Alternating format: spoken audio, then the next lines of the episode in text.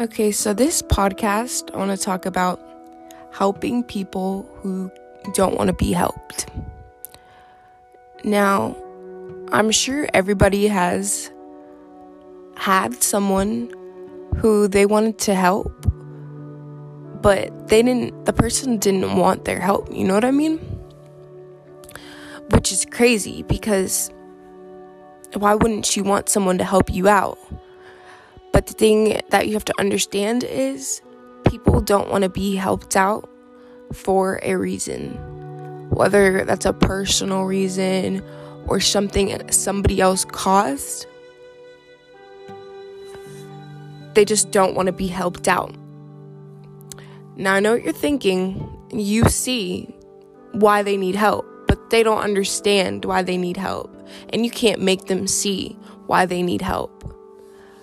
But if you can't make someone see that they need help, there's just no point in continuing to try to help them. If someone doesn't want help, they're not going to get help. But the thing is, you're probably right. Well, I'm not going to say in each circumstance you're in or because spe- I can't I don't know like your specific situations but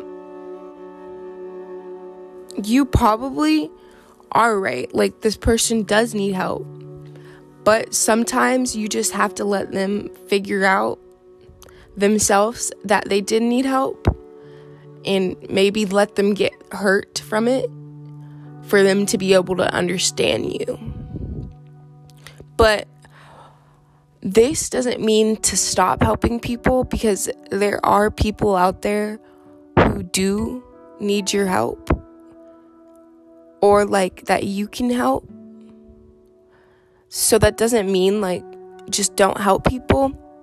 But when people don't want to be helped, you really, it's just a situation that just will go around in circles. Like it just, it's just not going to go anywhere basically.